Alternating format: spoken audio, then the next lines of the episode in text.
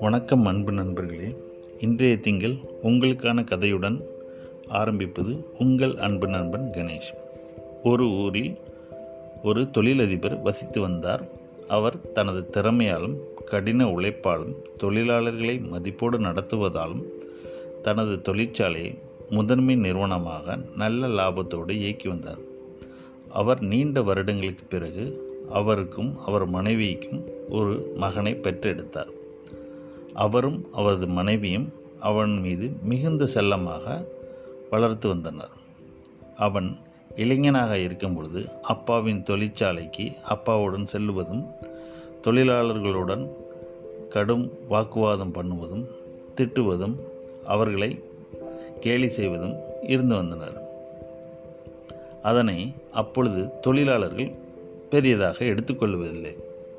சிறிய பையன் முதலாளியின் மகன் என்று விட்டுவிட்டனர். நாட்கள் ஓடியது.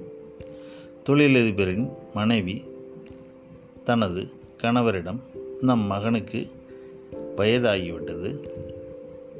தாங்கள் தொழிற்சாலையின் நிர்வாக பொறுப்பை கொடுத்து உதவினால் மேற்கொண்டு நிர்வாகத்தை கவனிப்பார் என்று கூறினார். முதலாளி முதலில் தயங்கினார்.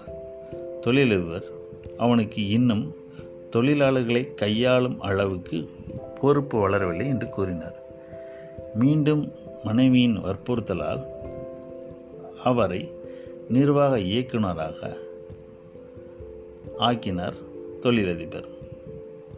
ஆனால் தனது மகன் பதவியேற்ற நாள் முதல் தொழிலாளர்களிடம் கடும் வாக்குவாதம் பண்ணுவதும் திட்டுவதும் கேலி செய்வதும் இருந்து வந்தார். இதனால் ஒரு கட்டத்தில் தொழிற்சாலை நஷ்டம் அடைய ஆனது. உடனே மகன் அப்பாவிடம் வந்து என்னால் கோபத்தை குறைக்க முடியவில்லை தந்தையே. தொழிலாளர்களை திட்டி வருகிறேன். நான் இந்த நிர்வாகத்தை என்னால் நடத்த முடியாது என்று கூறினார். அப்பா வருத்தமடையாத மகனே உனக்காக உன் அறையில் ஒரு பொருள் வாங்கி வைத்துள்ளேன் என்று கூறுகிறார். அதை சென்று பார் என்றார்.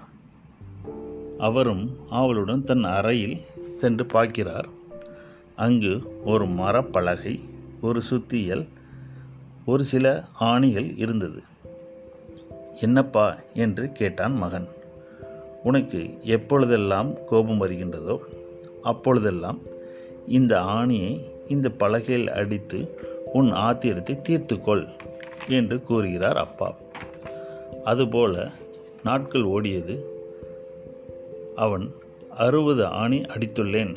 இப்பொழுது என் கோபம் குறைந்து விட்டது அப்பா என்று கூறினார். அப்பா மீண்டும் சொன்னார் எப்பொழுதெல்லாம் நீ சந்தோஷமாக இருக்கிறாயோ அப்பொழுதெல்லாம் ஒவ்வொரு ஆணியாக பிடுங்கி எடு என்று கூறினார்.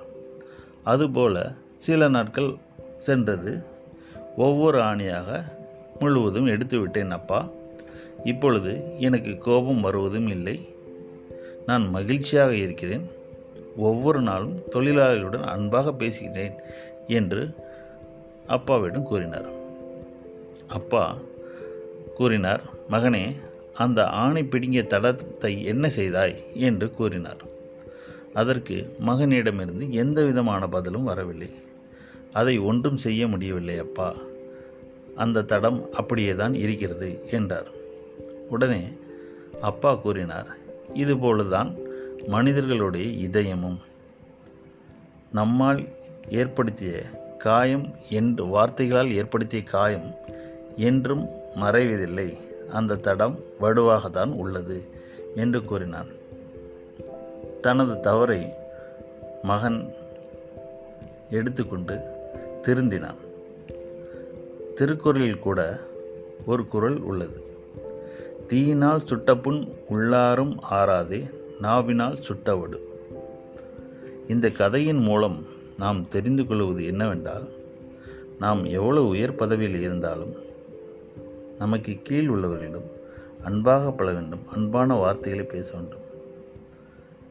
அவர்களை கடும் வார்த்தைகளால் திட்டுவது கூடாது என்று கூறி மீண்டும் ஒரு திங்கள் மற்றொரு கதையில் சந்திப்போம் என்று நன்றி கூறி விடைபெறுகிறேன். நன்றி. வணக்கம்.